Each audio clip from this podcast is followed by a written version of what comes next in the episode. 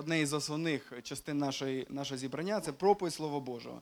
Ми проповідуємо не просто якісь класні ідеї, дослідження, досвід, а ми проповідуємо Біблію, ми проповідуємо Слово Боже. Ми віримо, що це Бог дав людям відкриття про себе, Бог дав людям інструкції, як їм потрібно жити. Тому, коли ми проповідуємо, ми проповідуємо ті істини, які записані у Біблії.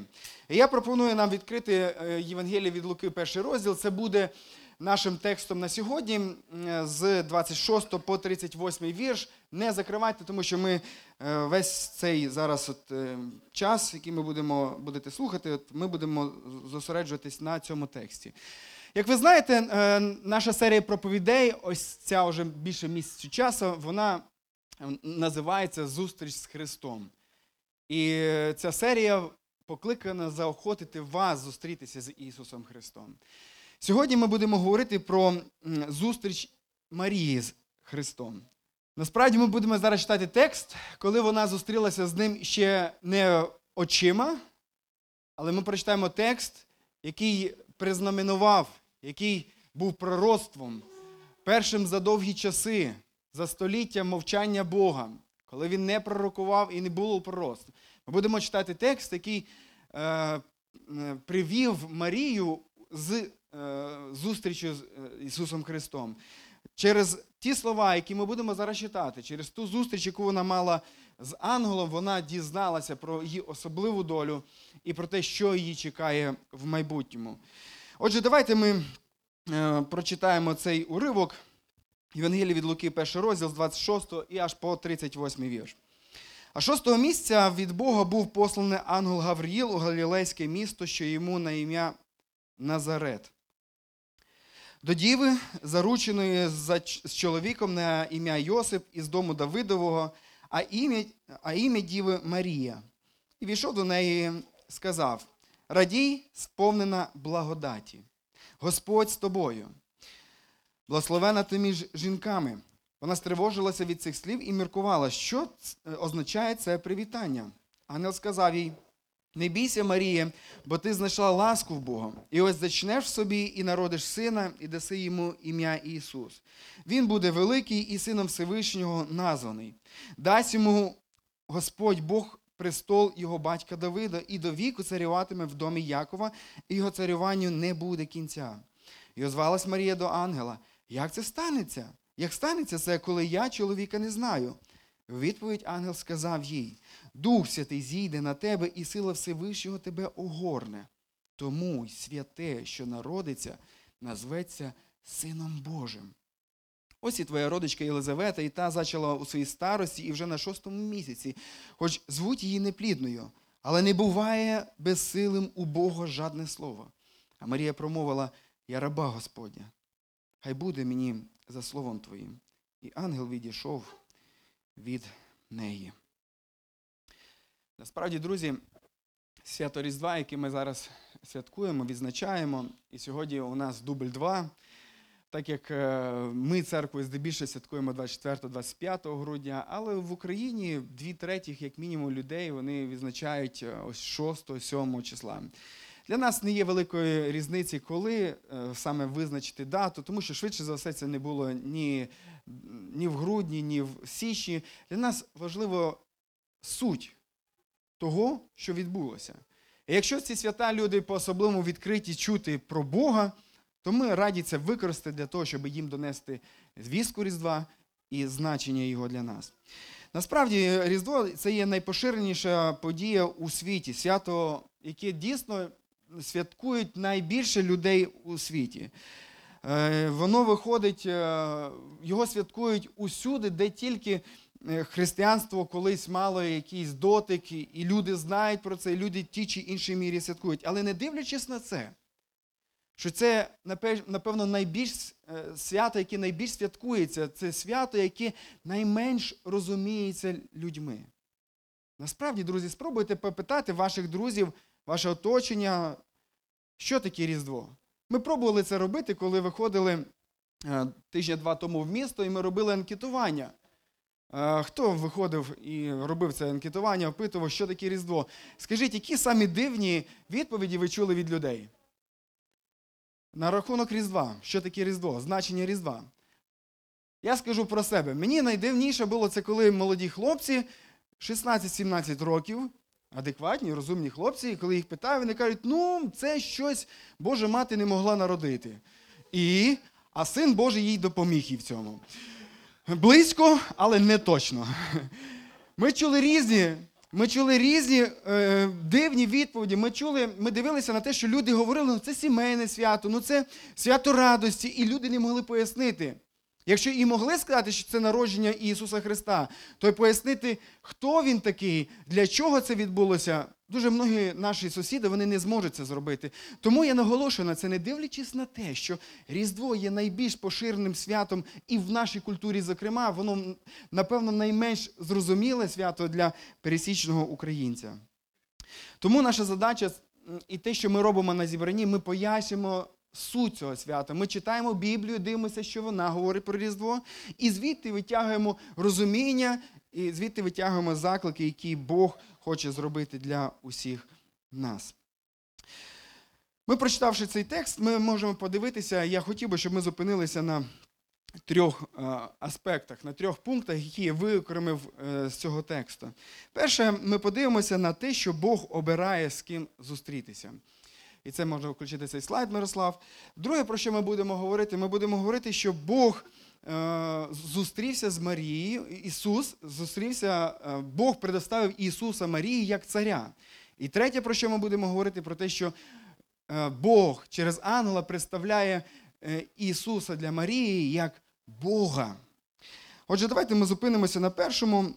І це перші от вірші нашого тексту. Вони говорять саме ось про це, що Бог обирає з ким зустрітися.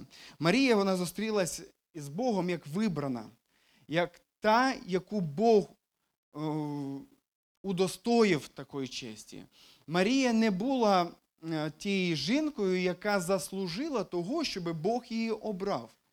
Ми віримо, що е, так як пише Слово Боже, що немає жодної людини, яка була без, гріха, і жодна людина, яка б могла поставити Бога в позицію боржника, що він мав би щось нам зробити. Жодної людини немає, і Марія в цьому плані не є виключенням. Отже, ця подія, яку е, цей ангел прийшов принести звістку, е, яку ангел при- приніс Марії, вона була запланована здавна. Хоч це пророцтво одне із перших за часів довгого мовчання Бога до ізраїльського народу, Бог не говорив майже 400 років, не було пророцтв даних для людей. І ось Бог починає говорити, але це не було перше пророцтво про Ісуса. Ми можемо згадати, перше пророцтво було сказано ще в буті третьому розділі, коли тільки люди зрішили.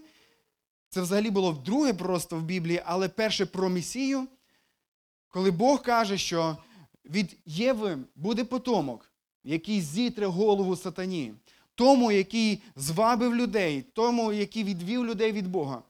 І в той же час сатана, він нащадка людей, е, цього Ісуса, він буде жалити у п'яту. І насправді це те, що відбулося на Христі. У буті 49 розділі, 10 вірші, ми можемо прочитати про те, що там сказано знов пророцтво, про те, що прийде примиритель, і його будуть слухати усі народи. І коли ми перегортаємо на останню вже книгу Біблії, дивимося на книгу об'явлень, 5 розділ, 5 вірш, і там сказано, що Ісус є тим, хто народився з племені Юди, корінь Давидів, і Він переміг, Він став переможцем, Він той обіцяний Месія для усіх людей. Ми можемо почитати Ісаю. І минуле Адвент, минуле Різдво ми присвятили якраз для того, аби подивитися, що Ісая пророкував про е, народження Ісуса. І він казав, що дитя народилося нам. Син дан нам і влада на раменах його і кликнуть ім'я йому дивний порадник, Бог сильний, Отець вічності, князь миру. Він пророкує про народження Ісуса за 500 років, говорить з дуже великою точністю про нього. Взагалі, старий заповіт настільки наповнений різними пророцтвами про Ісуса, що після Воскресіння Ісуса, коли Він ішов дорогою, і Він пристав до своїх учнів, які не впізнали його після Воскресіння, Він почав їм говорити наступні слова: о безумні і запеклого серця, щоб повірити всьому, що сповіщали пророки. Чи ж не Христові потрібно було притерпіти і війти в славу? І він почав від Моїсея і пророків, пише Лука, і вияснює з всього Писання, що про нього було. Насправді, старий заповіт дуже багато говорив просто про Ісуса Христа. Але ось приходить час, останній пророк Малахія, останній пророк Старого Завіту, і Бог мовчить. Так, Бог робить роботу певну в ізраїльському народі, але він не посилає пророків. І тут приходить пророк, приходить пророцтво Боже через ангела до Марії. Бог вибирає її, аби їй сказати щось особливе і аби її вибрати для особливої місії. Взагалі, коли я дивлюся, е, як Бог обирає, то я дивуюся, тому що обирає, Бог обирає не так, як би ми обирали.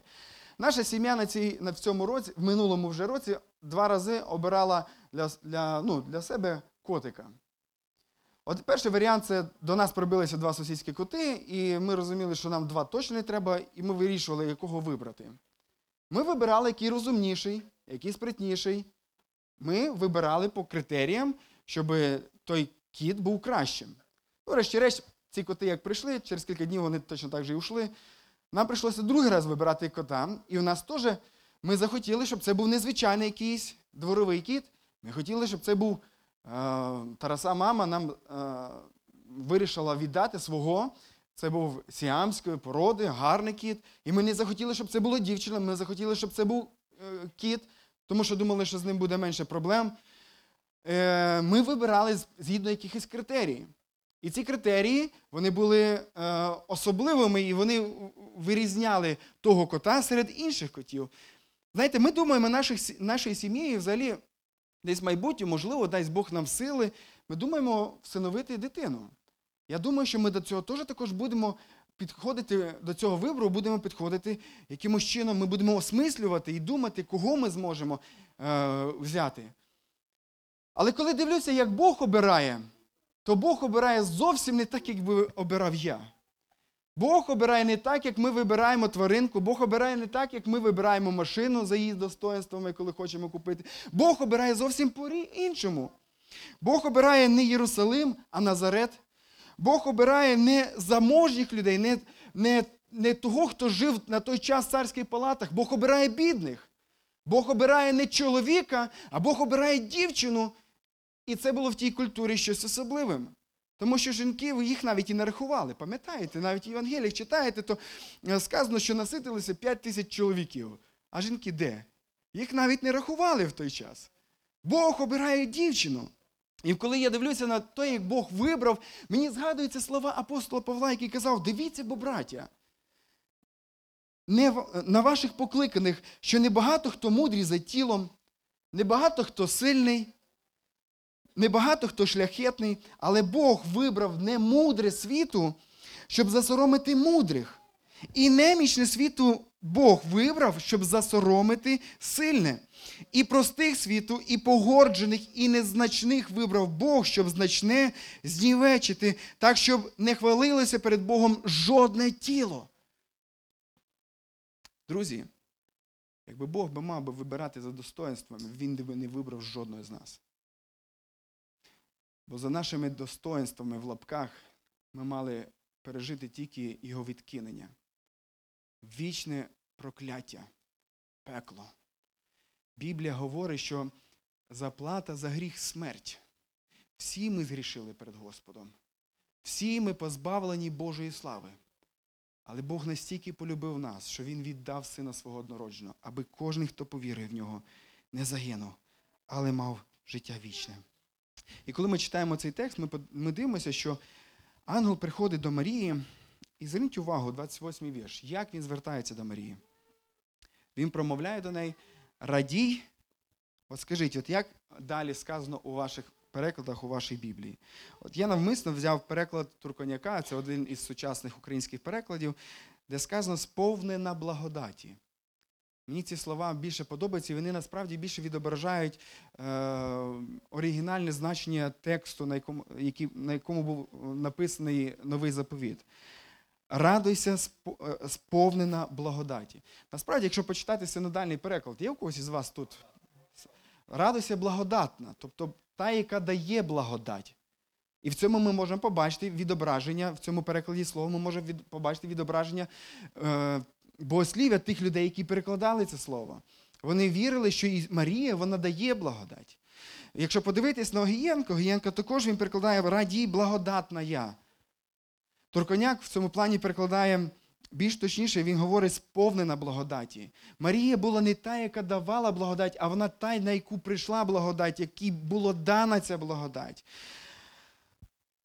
Насправді, ангел не зазначив, взагалі, якщо подивитися на цей текст, цей текст абсолютно не зазначує ніяку заслугу Марію.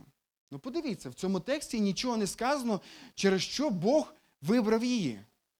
Тут тільки сказано, що Господь з тобою. І тільки тому, що Господь захотів бути з Марією, тільки тому їй була дана ця благодать. Сама вона її не заслужила, і тим більше сама її вона її не може продукувати, давати іншим. І ті вчення, парацерко- парахристиянські вчення, які говорять, що Марія може щось дати. Марія може почути ваші молитви. Вона не почує ваші молитви. Чує молитви тільки Бог. Що Марія може дати благодать. Марія не дає благодать. Марія та, яка сама отримала її. Тільки Господь Бог дає благодать. І це те, що, що відкриває нам цей текст. Нам потрібно повірити, що Марія була такою ж, як і ми. Звичайною дівчиною, яка потребувала Спасителя. Тому що, якщо подивитися трохи пізніше, хвалу, яку вона співає Богові, там говориться про те, що вона, от 46-47 вірш е, нашого цього уривку, там сказано про те, що вона величає Бога і каже: радіє дух мій у Бозі, спасі моїм. Вона Бога називає Спасителем.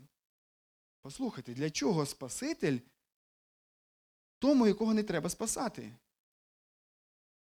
Сьогодні є церкви, які вірять, що Марія не була безгрішною. Для чого Спаситель безгрішному? Уявіть собі, от Саша наш, він займається плаванням, він плаває. Уявіть собі, він пропливає зараз там по 5 кілометрів, я зараз жартую, трохи менше. Уявіть собі, що він плаває, плаває, проплив кілометр, і тут на нього починають накидувати е, цей спасательний е, круг, починають пригати спасателі, починають його спасати. Ні з того, ні з цього. Саша просто собі займається, як вже в певній мірі досвідчений плавець, а його пробує спасати. Для чого спасати той, хто добре пливе?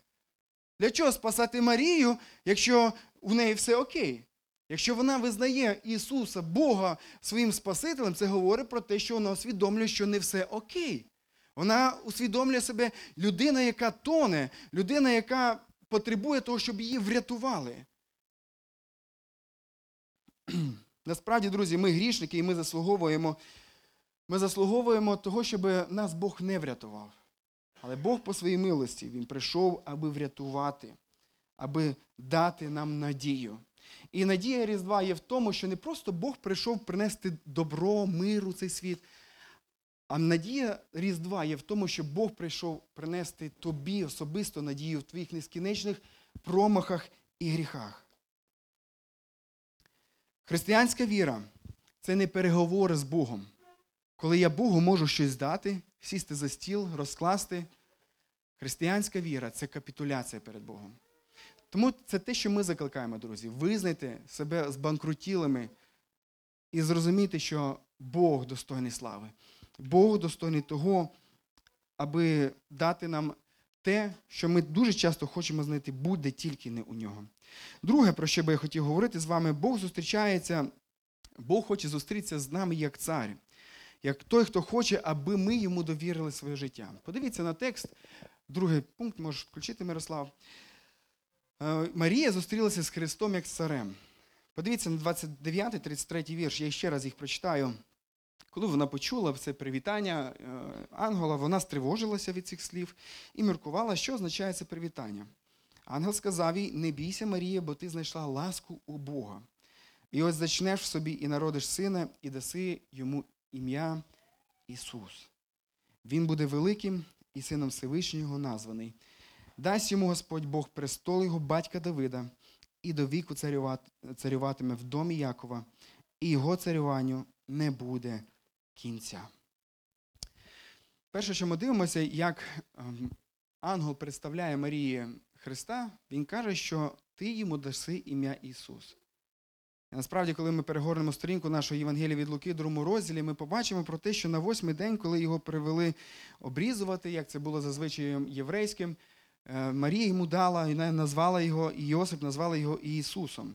Ім'я Ісус означає, що е, перекладається буквально як Єгова спасає. Єгова спасає. Бог Біблії це Бог спасаючий Бог. Це не Бог економічно-ринкових відносин, з яким потрібно дати щось, щоб він тобі дав щось. Бог Біблії це той Бог, який прийшов, аби спасти того, хто гине. І Лука про це дуже чітко зазначав. Ключовий вірш Євангелія від Луки, знаєте який? Це 19 розділ, 10 вірш, де він зазначає слова Ісуса, який сказав, що син людський прийшов для того, щоб врятувати і спасти те, що гине. Ось хто Ісус Христос. Матвій дописує інші трохи деталі до, до цього розмови е, ангела із Марією. Він каже, що його назвати Ісусом, бо Він спасе людей своїх від чого? Від гріхів їхніх. Зрешті-решт, ви можете задати Вовину проповідь, коли він проповідав про Симеона. Симеон, держачи на восьмий день це немовля Ісуса. Він говорить про нього, що мої очі побачили Твоє спасіння. Він дякує Богу, дивлячись на Ісуса, розуміє, що Ісус є особленням нашого спасіння. Наступне, якщо, е, е, що ангел говорить, він каже, що назвете його ім'я Ісус, дасте йому ім'я Ісус. І 32-й вірш каже, і він буде великим. Він буде великим і сином Всевишнього званий. Насправді цей текст, е, перший розділ, він говорить ще про те, що ще одна людина мала народитися і бути великою. І про це ви можете 15 вірші прочитати. Там сказано про те, що народиться великий пророк, найбільший з усіх людей Іван. Але знаєте, в чому була різниця між величністю Івана і величністю Ісуса? Івану вона була дана, а Ісусу вона належала по праву. Ісус володів цією величністю сам у собі. Її ніхто нею не наділив, його ніхто нею не наділив. Він володів цією величчю. І насправді ми можемо побачити велич Ісуса в усьому. Сьогодні, дивлячись на 2000 років по тому, коли Ісус народився, коли Ісус прожив своє життя, помер, воскрес і вознісся, ми можемо сьогодні проаналізувати, дивлячись на, з висоти історії, подивитися насправді, який він великий. Не дивлячись на те, що в нього ніколи не було армії, ніколи не було офісу. Він ніколи не писав книг, він ніколи не був у дорослому віці за кордоном. Він, е, Його послідовники, ці 12 учнів, і не тільки вони, а їхні послідовники, вони не займали якісь визначні посади у позиції в суспільстві. Але не дивлячись на те, сьогодні, 2000 років по тому, ми не можемо уявити наш світ без Ісуса Христа. Насправді, Ісус дав світові щось най, найвеличніше і найвпливовіше. І це товариство, яке називається церква. Церква, яка дійсно робить великі справи для цього світу. Церква, яка міняє долі, церква, через яку проповідується Євангелія. Ісус змінив уяву про історію. Тільки подивіться, подумайте, навіть візьміть, почитайте Біблію, почитайте Євангеліє від Луки. Як датується народження Ісуса Христа у Біблії? Пам'ятаєте? На такий-то рік царювання такого-то царя. Відлік починався, е, відлік часу починався з народженням наступного царя. Тобто не було якогось. Але подивіться сьогодні: Нерон помер у 68 році після народження Ісуса Христа. Наполеон він помер в 1821 році після народження Христа. Сталін помер в 1953 році після народження царя. Не відбувається відлік знову і знову після е, народження якогось великого імператора чи якогось господаря на цій землі. Ісус є, господар господарюючих, тому кожен правитель, який помирав і народжується, має відлік від Ісуса Христа. Ісус Христос насправді дав зовсім інше розуміння історії. Раніше люди сприймали історію як просто виток за витком незв'язаних подій. Але Ісус Христос показав, що є лінія, є ідея, є план, є зміст у історії. І цей зміст ми можемо побачити завдяки Ісусу Христу. Ісус Христос зробив багато інших великих справ, подій, без яких насправді сьогоднішній світ не, не був би таким, якби не прийшов Ісус. І ще що ангел зазначає в цьому тексті, крім його величності, він зазначає, що він буде 32 вірш. Господь Бог дасть йому престол його батька Давида. Він зазначає, що Ісус буде нащадком Давида. І коли ми читаємо, е, коли ми читаємо е, родослов'я, родослов'я в Матвія, воно відкриває те, що Ісус Христос був дійсно нащадком Давида, але по лінії Йосипа. Йосипа, який не був біологічним його батьком, але був тим, хто всиновив його і дав право йому бути через це е, по лінії Давида. І коли ми дивимося на Євангелії від Луки, на родовід, який він описав, то він описує родовід Марії, і він також тягнеться до цього величного царя Давида, який жив за тисячу років до Ісуса Христа. І ангел говорить, що, що цей нащадок, Бог дасть йому престол його батька Давида, 33 вірш, і повік царюватиме він у домі Якова, і царювання його не буде кінця. Ісус Христос був царем. Не дивлячись на те, що Він не народився в царських палатах, з ним не ходила охорона. Він не змушував силою, не покоряв силою і маніпуляціями собі людей. Він одягнув не корону, а навпаки, дозволив одягнути собі терен. Він помер не в шатах, а помер як розбійник і як раб. Це все показує, що він цар, але цар інший. Цар не такий, як часто ми собі уявляємо і як люди хочуть бути. Він цар сердець, і його царство будується не там, де е, гримить його зброя, а його царство будується там, де проголошується Євангелія, там, де звіщається добра звістка. І питання до тебе, чи повірив ти в цю звістку? Що Ісус прийшов на цю землю заради тебе? Чи повірив ти в неї? Прийде час, коли Ісус Христос, як ми віримо в Біблії, Біблія про це дуже багато чого описує. І якщо вона дуже багато описувала про перший прихід, і все це здійснилося крапка в крапку, про другий прихід його на цю землю Біблія описується значно більше. І якщо те, що було описано про перший його прихід, воно справдилося, то те, що описує Біблія про другий прихід, воно також справдиться. І Біблія пише про те, що Ісус прийде вже не як Спаситель, а Він прийде як цар, який буде встановлювати своє видиме царство тут на цій землі, який буде боротися за своїми ворогами. Дорогі друзі, не станьмо в той час в тій категорії людей, які будуть його ворогами. Примирімося з ним, покорімося йому як царю, єдиному достойному царю. Коли ми читаємо кінець цієї зустрічі, то Марія промовила: Я ж Господня раба. Це той висновок, це та реакція, яка має бути у нас, друзі. Ми маємо покоритися йому, покоритися його слову. І третє, що я би хотів зазначити зараз для вас, яке також виходить з цього тексту. Давайте ми подивимося. Я хочу зазначити, що Бог хоче зустрітися з нами як не просто цар, а Бог хоче зустрітися з нами як Бог.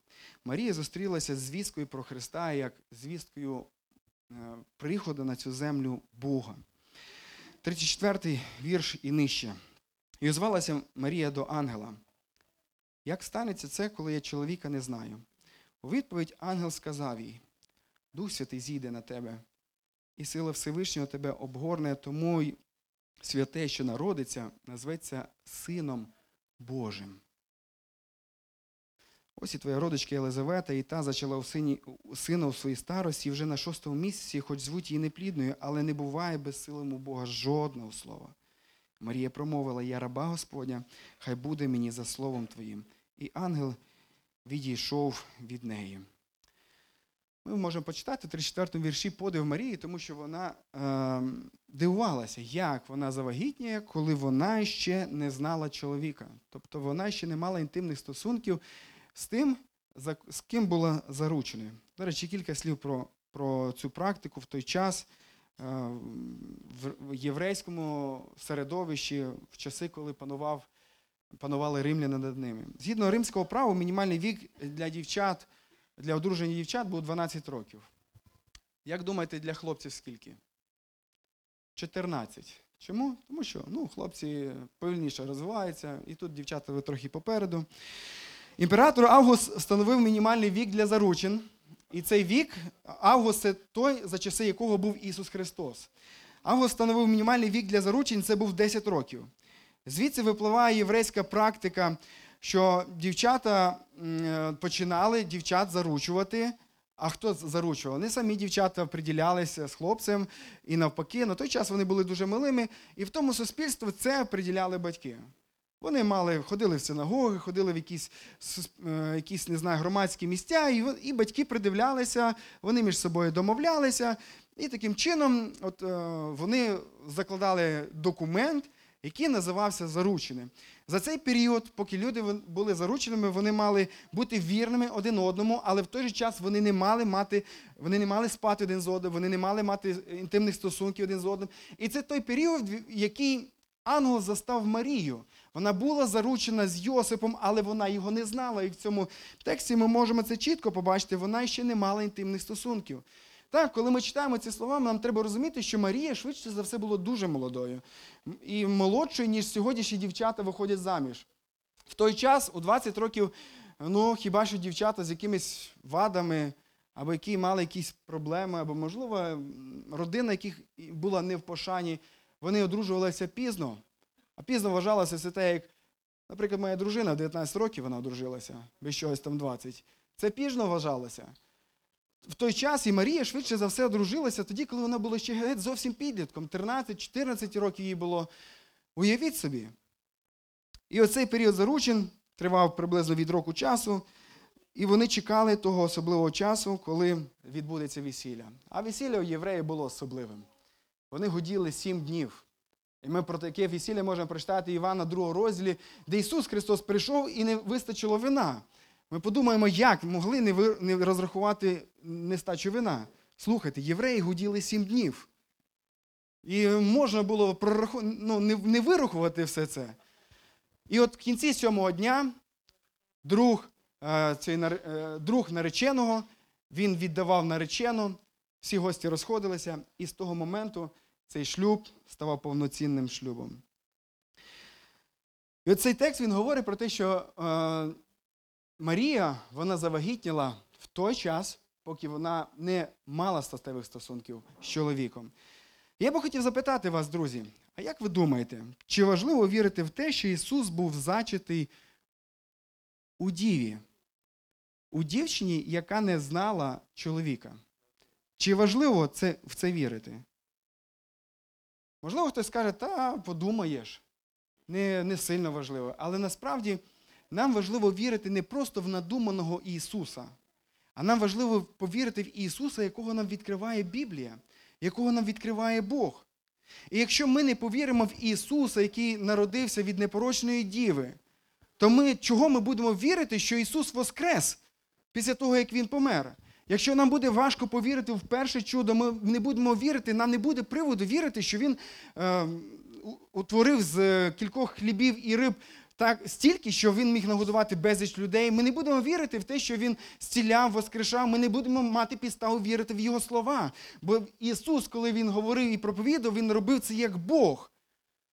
Якщо ми в новий заповіт не заїдемо, в книгу нового заповіту не заїдемо через двері непорочного зачаття, ми не заїдемо, значить, зовсім абсолютно в розумінні Євангелія і християнства, так як його нам відкриває Біблія. На сторінках Біблії взагалі є багато описаних дивних народжень дітей. Ви можете задати Сару і Авраама. Їй було 90, йому 100. Були неплідними, і Бог в цей, в цей час дає їм народити. Ви можете згадати Маноя і його, його жінку. Вони також не були неплідними, і Бог дає їм народити особливого сина, який був Самсон. Він володів особливими е, здібностями. Ви можете згадати про неплідну Анну, яку Бог, яка народила особливого пророка для ізраїльського народу, якого було звати е, Самуїл. Неплідні Захарія і Єлизавета, про яких ми можемо почитати перед цим, які згадуються в нашому тексті е, Луки, першому розділі. Взагалі, якщо подивитися, то статистика говорить, що на кожні 85 пологів е, народжується двійня. На кожні 7 тисяч пологів народжується трійня. І на, на кожні 700 тисяч пологів народжується четвірня, чи як назвати ці. Але коли подивитися на всі ці, на всі ці народження, на всі ці е, особливі такі пологи, ми можемо подивитися, що народження Ісуса воно відрізнялося від усіх цих інших, тому що Марія завагітніла без статевого акту. Ісус був зачатий у діві, і Біблія говорить, що Дух Святий зійшов на Марію, і сила Всевишнього огорнула її, і тому святе, що народиться, названо буде Сином Божим. Християнська віра, насправді, друзі, вона заснована на тому, що Бог Він е, зачався і народився в утробі людини. Ми віримо в втілення. Ми не віримо, що Бог в той момент почав існувати. Ми віримо, що Він почав існувати як людина, але як Бог він був завжди. Ми віримо у втілення, тому ми не, коли говоримо про народження Ісуса, ми маємо на увазі тільки Його тілесне народження, в той же час, як Бог, Він той, який існував завжди, і йому немає початку. Якщо хтось не вірить у такого Ісуса, апостол Павло дуже радикально до нього говорить, що нехай буде анафема, якщо хтось приносить іншого Ісуса. Ми віримо в Ісуса як Боголюдину, який був повністю Богом і повністю людиною. Всяка християнська віра вона має базуватися на цій концепції. Але не дивлячись на це, все в єврейському світогляді воно воювало проти ідеї, що людина може бути Богом. Вони протистояли імператору, і навіть в, ті часи е, імператор дозволив не поклонятися цьому народу, поклонятися йому, не поклоняти, дозволив йому не поклонятися як господарю, що означало поклонятися як Богу, тому що євреї не могли це сприйняти, що людина може бути Богом.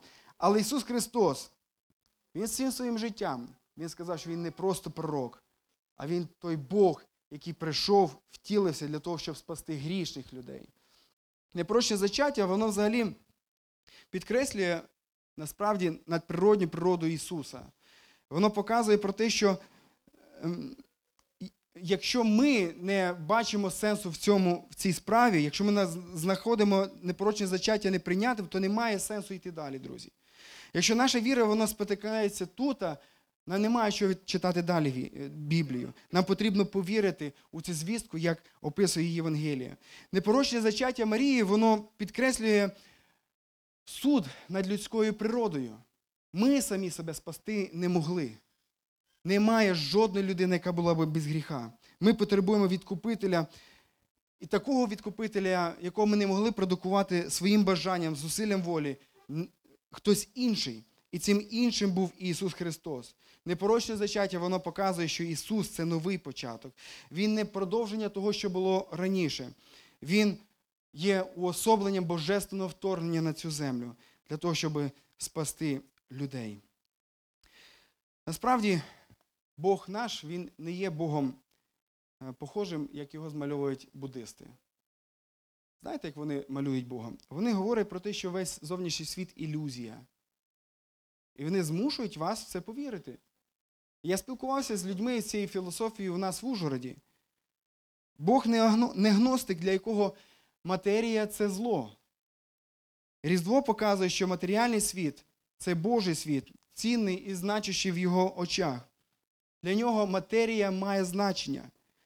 Християнство це матеріальна релігія. Це не просто релігія духовна. І ми можемо відділити, от в неділю я віддав Богові, а потім я роблю і займаюся чим хочу. Ні, християнство воно має огорнути все твоє життя. Різдво показує, що Бог не дотримується принципу моя хата з краю. Тобто є у вас люди проблеми, ви їх придумали, ви їх рішайте. Ні, Господь, Він приходить, всувається, приходить в наше життя. Він приходить в цей світ, і Він рятує.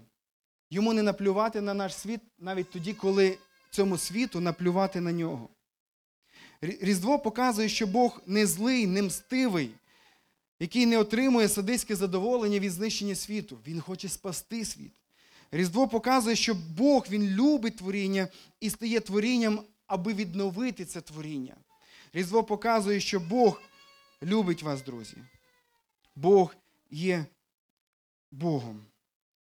Насправді, це є правда. Всі ми віримо в якогось Бога. Всі ми маємо якогось Бога. Підтвердження цьому хочу розказати на кінець історію, яку я почув від одного проповідника. І побачив, і це історія, це спілкування з, з- його особистого життя. Цього проповідника звати Тім Келлер. Можливо, ви чули його з його проповіді цю історію. Він розказує про те, що коли він тільки почав служити, недалеко від е, біля його е, церкви знаходився трейлер, в якому жила жінка. Їй було 40 років. Але по зовнішності її не скаже, що їй 40 років, тому що вона пережила багато чого. Очевидно, що вона вживала свого часу наркотики, що вона сиділа в в'язниці. Але ем, вона розказала про те, що вона мала насправді нелегке життя, коли вона з ним розговорилася. І вона розказала йому чесно, що вона, її проблемою було те, що вона народилася красивою. І через це чоловіки почали приділяти їй увагу. Для чоловіків вважалося за честь заволодіти нею. Чоловіча увага стала для неї ідолом. І їй було дуже важливо, щоб хтось на неї звертав увагу, і для когось вона була бажаною, і аби хтось був біля неї. Вона не могла пережити, коли хтось або коли ніхто на неї не звертав увагу. Вона дозволяла цим чоловікам з часом переходити усі рамки, навіть дозволяючи бити її. Їй було без різниці, з ким їй бути, головне, щоб хтось був біля неї. Врешті-решт, це життя, таке життя такої жінки, воно пішло на шкереберть, і вона у свої 40 виглядала значно старшою жінкою. Вона увірувала в Ісуса. Увірувала в Ісуса, але разом з тим почала приходити до психолога, почала говорити про свої проблеми. І коли вона розказала їм про свою долю, знаєте, що він їй сказав? Він сказав, що ваша залежність від чоловічої уваги. Ваша ідентичність будується на тому, як вас приймають чоловіки. Вашим ідолом, вашим Богом стало сприйняття вас іншими чоловіками. Вам потрібно поміняти це докорінно в своєму житті. І він говорить: вам потрібно, наприклад, стати успішною леді, успішною жінкою. І коли вона почула, що він їй говорить, вона його запитує, цього психолога, і каже: Слухайте, ви хочете, аби я відмовилася від суто жіночого образу успішного життя, і аби я поміняла на чисто чоловічий образ успішного життя, аби я поміняла жіночий ідол на чоловічий ідол, чоловічий образ управління своїм життям. Ви хочете, щоб моє життя почало залежати від кількості грошей і від того, чим я володію? Ну, на це психолог сказав, напевно, так. А вона сказала йому: а якщо ці дві залежності для мене не варіант, якщо мені як я попробую побудувати своє життя, аби мені не потрібно було заробляти спасіння. А що, якщо я буду пробувати будувати своє життя, аби не бути, не творити Бога своїми руками? Психолог їй нічого на це не сказав, але врешті-решт вона прийшла до віри в Євангелія. Вона зрозуміла, що Ісус любить, Ісус віддає себе. Тоді, коли ідоли, ваші боги хочуть, щоб ви віддавалися їм. Ісус, який прийшов на цю землю, Він той Ісус, який прийшов для того, щоб врятувати вас, аби віддати своє життя на спасіння кожного, хто повірує у нього. Моя проповідь вона є закликом до того для вас, аби ви сьогодні зустрілися з царем, аби ви зустрілися з Ісусом як з Богом. Будьте благословені. Давайте ми помолимось. Дорогий Ісусе, я дякую тобі за те, що ти прийшов на цю землю. Ти врятував нас від наших гріхів. І ти зробив те, що не могли зробити ми. Ти вибрав немічне, ти вибрав гріховне, ти вибрав те, що заслуговувало тільки суда і прокляття. Ми сповідаємо, Господи, кожен із нас був таким. Але ти вибрав для того, щоб спасти нас. Ти прийшов на цю землю для того, щоб відкритися нам. Дай нам, Господи, повірити в такого доброго Бога. І не пробувати з тобою грати в ігри, релігійні ігри, бажаючи задобрити тебе, бажаючи своїми якимись практиками зробити тебе на силу ближчими до себе. Тому що ти не той Бог, який дозволить маніпулювати собою, ти той Бог, який буде царем, який закликає, аби воля Твоя виконувалась у нашому житті. І дай нам, Боже, бути тими людьми, які усвідомлюють це і не пробують грати з тобою, не пробують шукати ще якісь альтернативи тобі, тому що немає іншого істинного Бога, крім тебе і Ісус Христос, який прийшов на цю землю, який відкрився нам в людині Ісусі, який прожив безгрішне життя для того, щоб кожен, хто повірує в тебе, не загинув, але мав життя вічне. Господи, всі ми пробуємо будувати своє життя, пробуємо бути царями в своєму житті. Ми боїмося віддати владу в чиїсь руки, навіть у Твої руки, Господи. Ми боїмося це, Господи. І навіть ті, хто увірували, ми, Господи, знову і знову пробуємо тягнути ем, думки інших людей і ще якісь справи, тягнути на місце, яке належить тільки Тобі. Ми підкоряємося творінню, а не творцю. Господи, нехай сьогоднішня проповідь і цей текст він заохотить нас приклонитися перед Тобою, царем, істинним Богом, той, який прийшов для спасіння кожного із нас. Господи, я прошу Тебе, благослови нас у цьому. І дай кожному, хто є на цьому місці, зустрітися з Тобою, дійсно, як із царем і як сином Божим. Благослови нас на ці свята, благослови нам нести цю звістку нашим людям, які оточують нас, використати цей час не для спорів, не для надимань, не для, не для втіхи свого тіла, але, Господи, для того, щоб розказувати про Тебе, аби писати смс, аби свідкувати про істинне значення Різдва, Твого приходу на цю землю. Ісусе, благослови нас у цьому. Я прошу Тебе, дякую Тобі ще раз за все. Амінь.